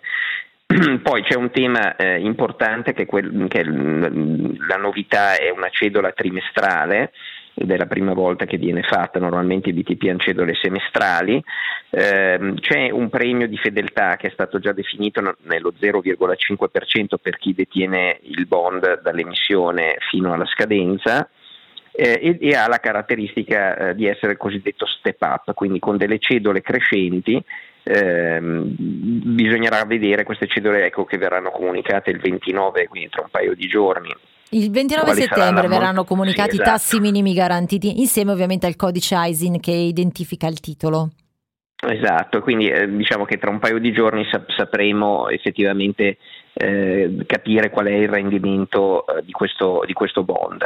Eh, se si va a vedere mh, per avere un paragone di quello che potrebbe essere un rendimento mh, indicativo, si vanno a vedere i titoli eh, di pari scadenza, in questo 5 anni italiano rende intorno al 4-12% lordo eh, e quindi verosimilmente ecco, eh, BTP Valore si aggirerà in questi, intorno a questi rendimenti. Eh, poi ovviamente in questi giorni c'è molta volatilità, quindi stanno oscillando molto i titoli di Stato e i rendimenti stanno salendo, quindi scendono i prezzi e salgono i rendimenti e, eh, e, quindi bisognerà capire appunto eh, anche nell'arco di pochi giorni potrebbe esserci un assestamento leggermente superiore rispetto, o inferiore rispetto a, ai numeri che vediamo oggi. Ecco, la, come la precedente emissione l'investimento potrà partire da un minimo di 1000 euro ehm, avendo la certezza di veder sottoscritto l'ammontare richiesto. Mi ricordo che con lei proprio De Gaetano avevo parlato di questo minimo di 1000 euro, ho detto beh eh, tutto sommato allora proprio perché si rivolge ai risparmiatori individuali effettivamente c'è chi decide magari no, di eh, investire eh, 1000 euro. Lei però aveva messo in guardia un po' sul tema rendimenti, se si decide di destinare ai BTP valore solo, solo tra virgolette perdonatemi non è assolutamente una cifra cifra irrisoria, soprattutto in questo momento, però eh, ovviamente ne stiamo parlando eh, nel contesto del, dell'acquisto di BTP. Ecco, che rischi ci sono se si mm, mm così investono 1000 euro? Beh, allora direi che la, la, minore l'ammontare, maggiore sono i, le commissioni che si vanno a pagare eh, in, in, quando si compra o si vende un titolo, quindi chiaramente eh, ci sono dei, dei, dei, minimi che normalmente vengono applicati dalle banche e quindi bisogna capire qual è l'incidenza commissionale sul, sul prezzo, quindi chiaramente normalmente sul, sul, sul rendimento, quindi chiaramente di solito ormai moltissime banche applicano comunque una, degli importi massimi di, di, di commissioni eh, che poi possono essere anche definite con la stessa banca e quindi chiaramente va da sé che se un importo massimo in termini assoluti per singola operazione è prefissato maggiore è l'importo e minore è l'impatto sul, eh, sul rendimento. Certo, ecco, allora adesso, mh, mm, come ho detto prima, non, non, sono dei veri e propri suggerimenti, ma semplicemente analisi di, di questa nuova emissione per dire un po' a chi potrebbe essere adatta e soprattutto magari De Gaetano possiamo anche ricordare insieme come è andata la precedente emissione di BTP Valore. Allora, diciamo che mh, mm, negli ultimi mesi c'è stata una, una forte risposta del, del mercato uh, da, mh, sia su, su questo, questo, tipo di emissioni sia in realtà sulla mm, maggior parte delle emissioni di tipo governativo in Europa, quindi c'è il mercato che abbastanza recepisce bene eh, queste emissioni, che peraltro sono molto abbondanti eh, ne, negli ultimi mesi e quindi direi che eh, diciamo, da un punto di vista di risposta del mercato è buona. Eh, l'altro punto in realtà che andrei a, a, capire è evidenziare il fatto che non necessariamente eh, cioè i BTP a mio avviso ecco, rimangono soprattutto sui rendimenti che ci sono adesso un investimento interessante, però ecco, non c'è da buffarsi, nel senso che si possono trovare rendimenti, soprattutto per chi vuole rischiare poco o, o, o quasi niente, si possono trovare dei rendimenti anche su scadenze brevissime, quindi intendo dire eh, l'anno, eh, i due anni, anche uh-huh. su emittenti sì. più solidi, come per faccio un esempio la Germania, cioè l'anno, eh, un anno sulla, sulla Germania rende il 3,67%, eh, un anno sulla, Germania, sulla Francia il 3,79%, eh, e, e, e, ci sono anche altri, appunto, altri, emittenti di rating comunque molto molto alto, come per esempio l'Olanda, con rendimenti comunque che non si discostano troppo, soprattutto se si vanno sulle scadenze brevi eh, da quelli dei BTP. Okay. Eh, quindi il, il, tema è eh, anche qui il solito termometro del rischio, bisogna capire ognuno quanto, uh, qual è il tipo di, di scenario che, eh, che desidera, che assolutamente, desidera assolutamente. Eh, diciamo, sì. ecco, sì, c'è un'altra cosa importante, il fatto che fino a pochissimo tempo fa le scadenze lunghe italiane rendevano molto di più di quelle tedesche, quindi per chi, volesse, chi avesse voluto eh, prendere un, un, po' più di rischio per un rendimento eh, decisamente superiore, a quel punto capi, capis, capivo di più, dire, mi assumo un po' di rischio di volatilità, però prendo molto di più. Ecco, in questo caso per chi vuole investire con, con rischi molto limitati e scadenze brevi, mi viene da dire che è quasi meglio mettersi su emittenti più sicuri come la Germania perché poi non sono quei, quei, quello 0,3 in più che ti va a fare una differenza sostanziale, però si dorme molto più tranquilli. Ok, senta il fatto che lo spread, ultima domanda, eh, abbia superato i 190 punti base, si è allargato il differenziale tra BTP e Bund, quindi salgono i rendimenti dei BTP, questo sappiamo non essere proprio un bene per le casse dello Stato. A proposito di questo, cosa dice?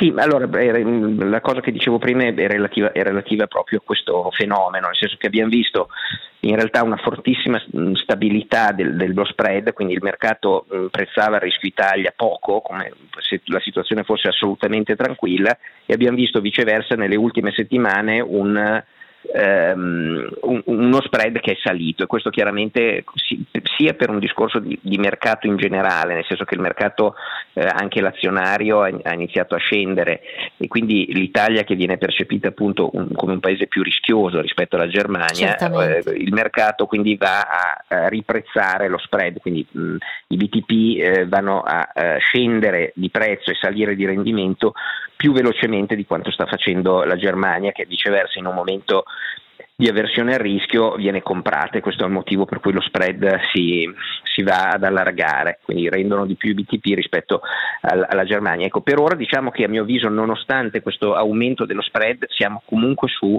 eh, un, una situazione eh, in realtà abbastanza tranquilla, eh, ricordiamo ecco, per dare un termine di paragone che quando c'era un vero stress sul nostro paese lo spread era intorno ai 500 punti base, adesso siamo intorno mm. ai 190, mm-hmm. quindi mm, ecco, in realtà meno della metà, però è anche vero che ecco, secondo me sia, eh, vedremo tra ottobre e novembre cosa le, le, più importanti agenzie di rating sull'Italia, quindi eh, nell'arco di, di, di, di, circa un mese e mezzo avremo molte più risposte, da, vedremo quali sarà anche l'iter eh, del, dell'approvazione cioè de, del DEF okay, come certo. il mercato reciterà e alla fine quindi in realtà secondo me per chi ha già dei BTP per andare a comprarne altri mi andrei a aspettare un rendimento con indicazione del, sul decennale del, del, del 5% poco sotto il 5% per chi invece non ha ancora BTP può, avere senso iniziare a entrare adesso, quindi anche su un BTP okay. valore può avere okay. senso,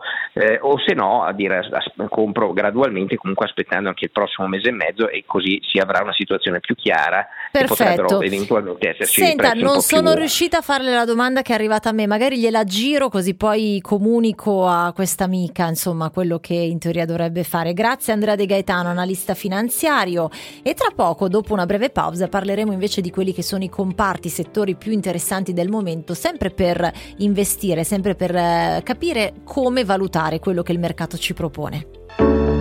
Next Economy, l'economia analizzata a 360 gradi da Manuela Donghi. Next Economy, per conoscere i prossimi passi dell'economia, il futuro della finanza, della borsa e del risparmio. Quali saranno i prossimi passi dell'economia? Stiamo cercando di capirlo e sicuramente, almeno da un punto di vista interno del nostro paese, oggi avremo le idee più chiare rispetto a ciò che il governo potrà fare perché oggi c'è la NADEF al centro dell'attenzione, la, la, nota di aggiornamento del documento di economia e finanza che darà una fotografia proprio delle risorse a disposizione, quindi di quello eh, per le quali ver, verranno utilizzate. Allora, intanto in questa giornata la, le borse europee sono molto incerte, non sanno che direzione prendere, sono da una parte eh, così schiacciate dai timori sui, sui tassi, nel senso che ancora c'è tutto il tema delle banche centrali e le preoccupazioni per l'andamento dell'economia e dell'inflazione, perché l'inflazione ancora non cala uh, velocemente, eppure il rallentamento dell'economia è molto evidente. E allora andiamo a vedere cosa sta succedendo proprio sui principali listini europei. Beh, allora poco fa, almeno l'ultima volta che abbiamo guardato i grafici in tempo reale, erano in territorio positivo tutte le borse, seppur in modo debole, mentre adesso vedo un po' di segno rosso.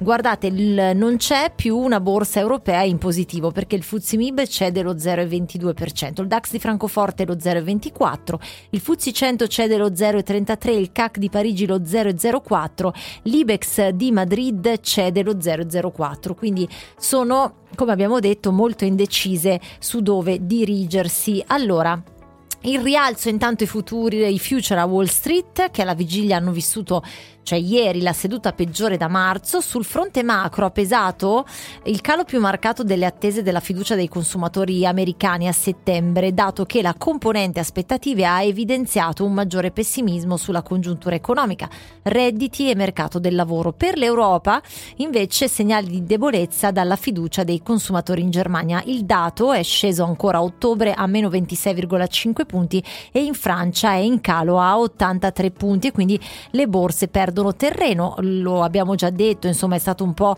il tema portante della puntata. Sul fronte di politica economica in Italia i riflettori sono puntati sul Consiglio dei Ministri, la presentazione della Nadef e invece negli Stati Uniti aumentano i timori per un possibile shutdown. Cosa si intende? Gli investitori stanno infatti monitorando da vicino i progressi sulla votazione della legge di bilancio che vede i repubblicani vicini all'ex presidente Trump irrigiditi sulle loro proposte di tagli alla spesa. Quindi il rischio di ostruzionismo sta portando il governo eh, verso lo shutdown con, lo sapete forse benissimo, gravi conseguenze anche ai programmi assistenziali.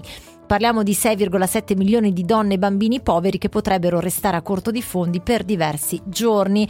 Intanto Moody's Investor Service ha avvertito che una chiusura del governo sarebbe un evento negativo per il credito statunitense. Insomma, se tutto si blocca, ovviamente anche i provvedimenti, soprattutto quelli emergenziali e quelli assistenziali, eh, subirebbero una battuta d'arresto.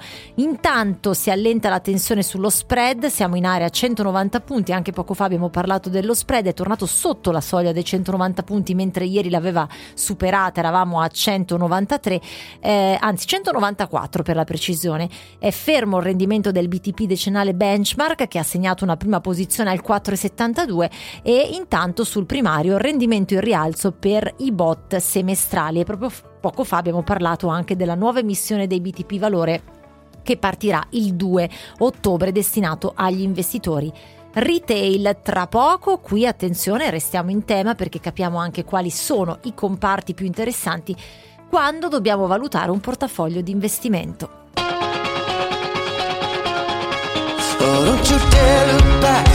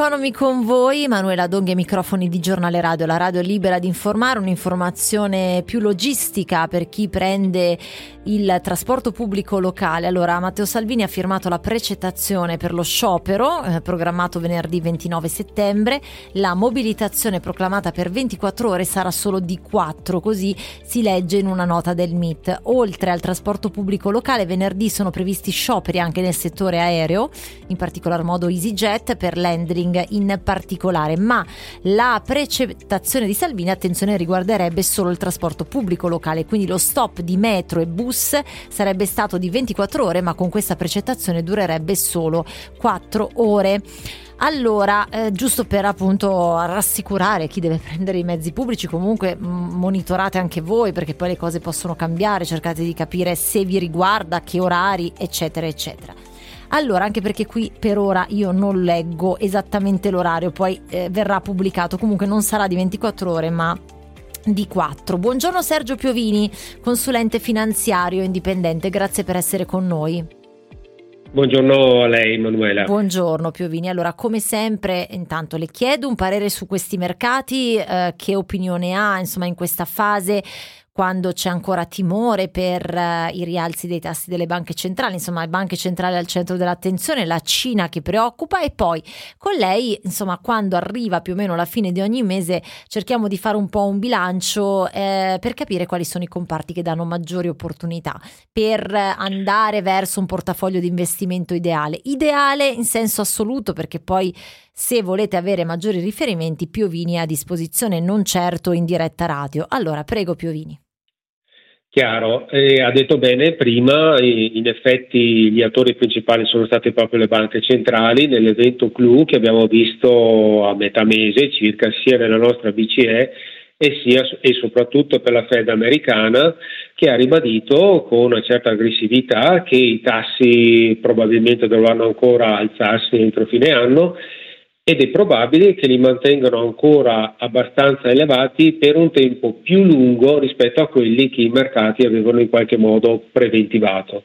E questo sta portando un po' di maretta sui mercati, da circa metà settembre infatti stanno scendendo, stanno riprendendo dire, coscienza che il sperato, cioè quello che avevano visto prima, un possibile, eh, una possibile Fed meno aggressiva e che fosse arrivata alla fine del rialzo di tasso di interesse, probabilmente non lo è, quindi si stanno riparametrando e stanno scendendo in quest'ultima fase di settembre. Quindi vediamo una fase immagino per ora temporanea, poi si dovrà verificare ad ottobre, che comunque è una, è una, fase ribassista del mercato. Certo, ok, ok. Poi appunto ci sono altre incognite, ma insomma sicuramente come lei ha confermato Piovini, le banche centrali sono gli osservati speciali. Dunque, in questo momento eh, che bilancio si può fare dei comparti? Che cosa a livello più pratico ci sta dicendo il mercato e quello che il mercato ci mette a disposizione? Sì, abbiamo uno strumento che secondo me è interessante, che osservando per esempio il principale indice americano che è lo Standard Poor's 500 e la stessa cosa comunque la possiamo fare anche in Europa, e poi se abbiamo tempo lo diciamo, sì. e si può andare a vedere al di sotto di quello che è l'indice del mercato, quindi andare a, a, a sviscerare quelli che sono i sottocomparti principali che lo vanno a comporre, sono 11 e, e, lo stesso in Europa. Quindi osservando ora quali sono i comparti principali che stanno tirando o perlomeno stanno scendendo meno in questa fase, che hanno più forza relativa rispetto agli altri, troviamo dei comparti che indirettamente ci dicono anche come sta il mercato. E cosa troviamo? Troviamo o per meglio dire ritroviamo un comparto che ha tirato tantissimo nel corso del 2022 e lo ritroviamo in testa oggi ed è l'energia. Mm, okay. Quindi il comparto energetico, tutte le società che fanno parte di questo comparto, in primis quelle petrolifere, stanno tirando tantissimo ed è il settore trainante in questo momento nella borsa americana, quindi è l'energy e lo stesso peraltro lo abbiamo anche in Europa, quindi abbiamo da questo punto di vista una correlazione direi molto importante tra le due sponde, quindi tra Europa e USA. E questo purtroppo dall'altro lato però sappiamo che non è un elemento favorevole, tra virgolette, per quanto riguarda l'inflazione, perché il traino del comparto energetico è dato anche dal forte rialzo del petrolio che abbiamo avuto da circa metà, eh, metà estate fino ad oggi e sta ancora tirando peraltro, insomma, via. Okay. E quindi abbiamo questo tipo di indicazione. Dopodiché abbiamo il, il, secondo settore negli Stati Uniti, il Communication Service, quindi il settore all'interno delle comunicazioni che non, non, è solamente il telefonico per capirsi classico, ma è tutto quello che va a livello di comunicazione dove interno possiamo trovare Facebook per darvi l'esempio Meta, Meta Platform ora si chiama e società social media di questo genere. Okay. Dopodiché un altro comparto che è l'healthcare, quindi della sanità e, l'altro comparto ancora che compone il quartetto di testa è quello dei financial e, che, e quindi abbiamo uno spaccato che tutto sommato è anche facilmente leggibile, nel senso che abbiamo comparti in testa che, che, stanno in qualche modo replicando l'andamento che sta succedendo sul mercato del petrolio e che poi va ad influire positivamente sulle, eh, sulle aziende di questo settore. E l'healthcare che è un classico settore come dire, difensivo che entra in testa sulla classifica e ci fa anche capire indirettamente che il mercato in questa fase si sta indebolendo. Mm. D'altra parte comparti che avevano tirato parecchio nei primi 6-7 mesi di quest'anno, come per esempio il technology o i consumer discretionary, quindi i consumi voluttuari, eh, sono arretrati nella classifica. In Europa sono agli ultimi posti, negli Stati Uniti lo sono quasi. Quindi insomma abbiamo uno spaccato di mercato, visto anche dei sottosettori, che ci dice che è una fase da, dove fare molta attenzione perché i mercati stanno prendendo sul serio le dichiarazioni delle banche centrali aggressive di ulteriori rialzi di tassi di interesse e probabilmente dovranno attendersi dalle dichiarazioni ultime anche di Powell un periodo certo. molto più lungo col quale far conto di questi tassi di interesse anche nel 2024. Ecco, adesso le leggo una domanda che ha a che fare con i tassi di interesse, ma in questo momento però le, le chiedo prima io una cosa, gli investitori cercano protezione o mh, mm, sono, hanno propensione al rischio? Ma a livello generale il, l'investitore chiaramente cerca eh, eh, per prima cosa, eh, almeno quello italiano o con quello cui ho a che fare io, cerca sempre un certo grado di sicurezza nei propri investimenti, comunque insomma no, c'è una forte avversione alle perdite e quindi normalmente è un, un investitore abbastanza prudente, anche se devo dire che nell'ultima nell'ultima fase, nell'ultimo periodo di mercato, dove abbiamo avuto mercati tutto sommato abbastanza favorevoli, tenderebbe ad essere un pochino più eh, come dire, propenso al rischio quando in realtà eh, in questa fase dovrebbe esserlo un po' meno. Ecco, quindi siamo okay, noi come certo. consulenti finanziari che andiamo un po' a riequilibrare questi sentiment sul mercato che probabilmente sono sempre in ritardo su quello che effettivamente sta succedendo. Esatto, allora cosa risponderebbe a questa amica che scrive è, cosa, è buona cosa investire la metà dei propri risparmi in BTP a 5 anni in uscita a fine mese? Nel senso, secondo me il rendimento ora è buono, spero che i tassi non salgano più di tanto nei prossimi 5 anni. L'unica cosa è che non so se in caso di crisi grave il governo possa bloccarli. E ciao risparmi, beh il prelievo forzoso non so quanto possa possa essere ipotizzabile. Mm, sul resto cosa dice eh, Piovini? tassi non salgano più di tanto nei prossimi cinque anni, questo forse è da mettere in conto, nel senso che ci sarà un momento di discesa, anche se non possiamo sapere se nel frattempo succederà qualcos'altro. Ecco, eh, investire la metà dei propri risparmi in BTP a cinque anni, cosa dice? Allora, eh, c'è un concetto di base che tutti i risparmiatori e barra investitori dovrebbero applicare che è la diversificazione. Esatto. Quindi investire metà dei propri risparmi su qualsiasi tipo di strumento finanziario, a mio modo di parere, non va assolutamente bene. Questo perché? Perché se andiamo nello specifico sui BTP, titoli di Stato italiano, dobbiamo comunque sapere purtroppo che eh, sono periodicamente soggetti, visto l'alto debito pubblico che abbiamo, a delle fasi di tensione per quanto riguarda prezzi e, e che, po- che, che, potrebbero subire in determinate fasi. L'abbiamo visto nel periodo, per esempio, nel periodo 2011-2012 sulle tensioni che abbiamo avuto che poi portò, se vi ricordate, alla caduta del governo Berlusconi e quant'altro e lì poi intervenne Monti con dei certo, tagli abbastanza drastici certo. sulla nostra finanza pubblica. Allora, purtroppo eh, sì, hanno i tassi di interesse più alti in Europa, ma li hanno non a caso, li hanno perché è lo strumento, di, lo strumento eh, come titolo di Stato più rischioso all'interno della comunità europea. e, e, se il Bund, per esempio, che è il suo analogo tedesco, ha un tasso molto più basso, evidentemente c'è una percezione del rischio diverso. Per cui attenzione, questo non significa non investire in BTP.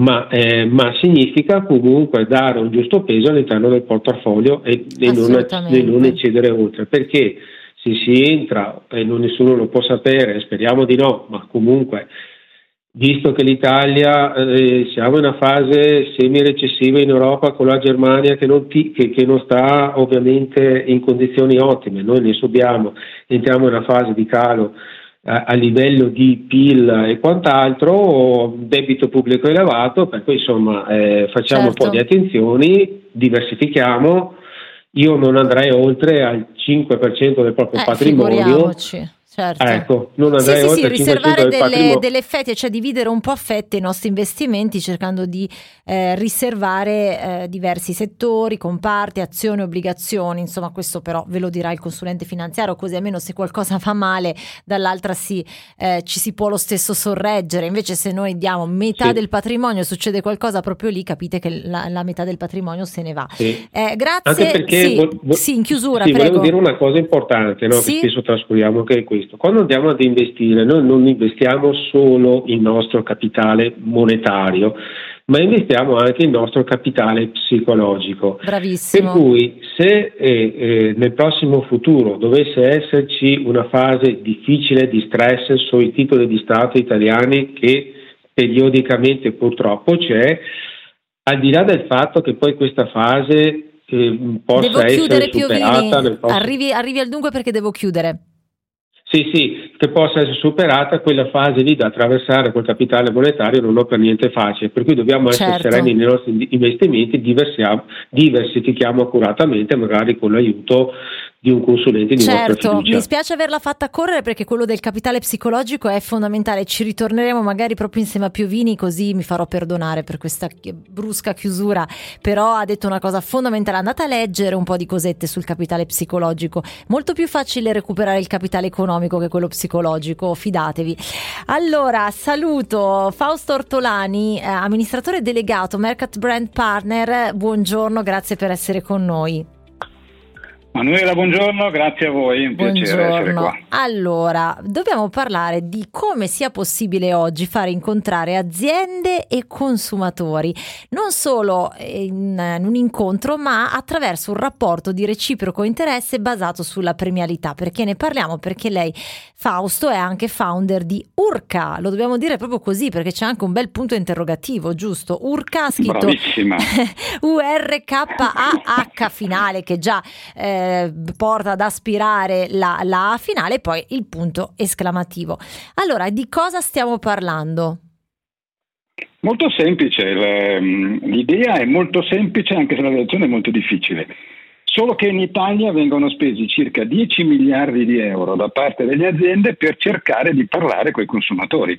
E che cosa fanno le aziende? Eh, banalmente creano delle cose di interesse, anzi pagano dei media che producono delle, delle, cose interessanti per i consumatori e quando i consumatori vedono la cosa che gli interessa, zac, le aziende che cosa fanno? Intervengono col loro messaggio.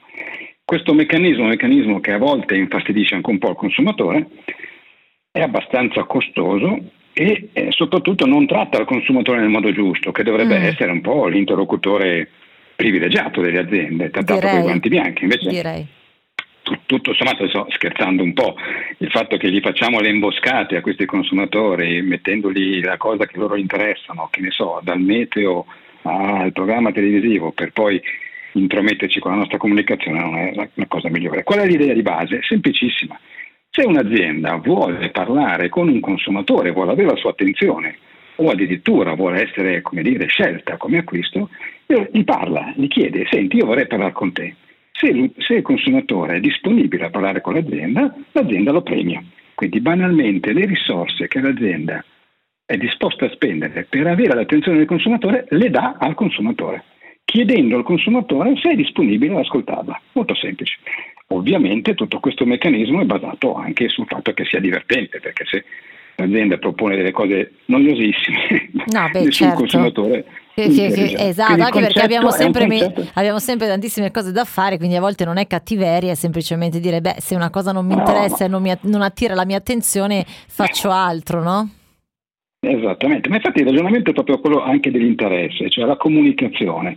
La comunicazione vuol dire mettere in comunicazione due persone, devono parlarsi in qualcosa che interessa entrambi, non una sola delle due. Quindi porta a questo meccanismo, che è un meccanismo di rewarding, quindi l'azienda che premia l'utente se gli dà attenzione, è anche un meccanismo che dà come dire, porta le aziende a dover dire delle cose interessanti, in un modo interessante. Ecco perché la gamification è banalmente quello che stiamo facendo, è un'app che noi chiamiamo di infotainment basata sul rewarding e la gamification, quindi è un'app di intrattenimento per i consumatori che mette in contatto aziende e consumatori dove le aziende propongono delle cose divertenti, piacevoli, però che comunicano delle cose interessanti per le aziende e quando l'utente partecipa e ci sta, ma di sua spontanea volontà, quindi non c'è invasione, l'azienda lo premia pagandolo sostanzialmente, lo paga in punti questi punti saranno tanti e certo, eh, diciamo che spesso si dice no, c'è proprio un, un distaccamento per, proprio per, anche per interessi diversi ovviamente no? e per esigenze diverse tra le aziende e il consumatore ma questo non aiuta né l'uno né l'altro perché magari il consumatore eh, perde delle opportunità e l'azienda ovviamente in altro modo però le perde stesso, ne, nello stesso momento. E verrà prese- è tutto nuovo verrà presentata vero questa, questa nuova opportunità per aziende aziende e consumatori? Voi siete i primi ai quali spiego il progetto oh. in forma pubblica. In anteprima. domani c'è, in anteprima, domani in realtà c'è la presentazione ufficiale che facciamo alle aziende e eh, al mercato. Eh, ci sarà un evento qua a Milano che sarà anche trasmesso in streaming alle aziende coinvolte dove presentiamo il progetto, non è ancora un lancio per il pubblico, lo presentiamo prima alle aziende che abbiamo bisogno che partecipino con noi per dare poi agli utenti come dire, le cose interessanti su cui possono fare e presentiamo domani questo progetto che è un progetto che cambia molto le regole della comunicazione ma non solo della comunicazione anche della promozione. Ah, certo, quindi quello che certo. noi proponiamo alle aziende non solo di parlare in un modo nuovo, quindi dicendo delle cose interessanti, vere e eh, come dire anche in forma divertente per gli utenti, ma proponiamo anche un sistema attraverso il quale se l'utente eh, è disposto a premiare la marca comprando i suoi prodotti, l'azienda lo premia anche in questo caso con dei punti e basta che l'utente... Questo è il meccanismo, quindi un meccanismo di premialità. Ecco, anche, anche sulla base, esatto, anche sulla base della trasparenza, perché insomma tutto è più trasparente, quindi è più facile capire con chi si sta parlando, no? A volte invece non riusciamo proprio per questo. Grazie a Fausto Ortolani, amministratore delegato eh, Mercat Brand Partners, grazie per essere stato con noi. Intanto voi oggi continuate a scrivere messaggi, io ho ancora un minuto e poi vi devo salutare. Eh, Monti ha distrutto l'economia e il sistema previdenziale invece di far pagare le tasse a società speculatrici a chi si approfittava della situazione. Abbiamo cercato di, di, parlare tante cose oggi, grazie, siete stati attivissimi, continuate a stare con noi, 334 1111 622 è il nostro numero di Whatsapp, io torno domani con Next Economy a partire dalle 11, sempre 11.13, io Manuela Donghi, in regia oggi c'è Elisa Cabrini, ma chissà domani forse ci sarà Lorenzo Cappadone o chissà quale altro componente del team di Giornale Radio, poco importa però la cosa fondamentale è che dovete stare con noi su Giornale Radio Radio, la radio libera di informare. Ora Lapo De Carlo per le prossime tre ore. Ciao. Next Economy. L'economia analizzata a 360 gradi da Manuela Donghi.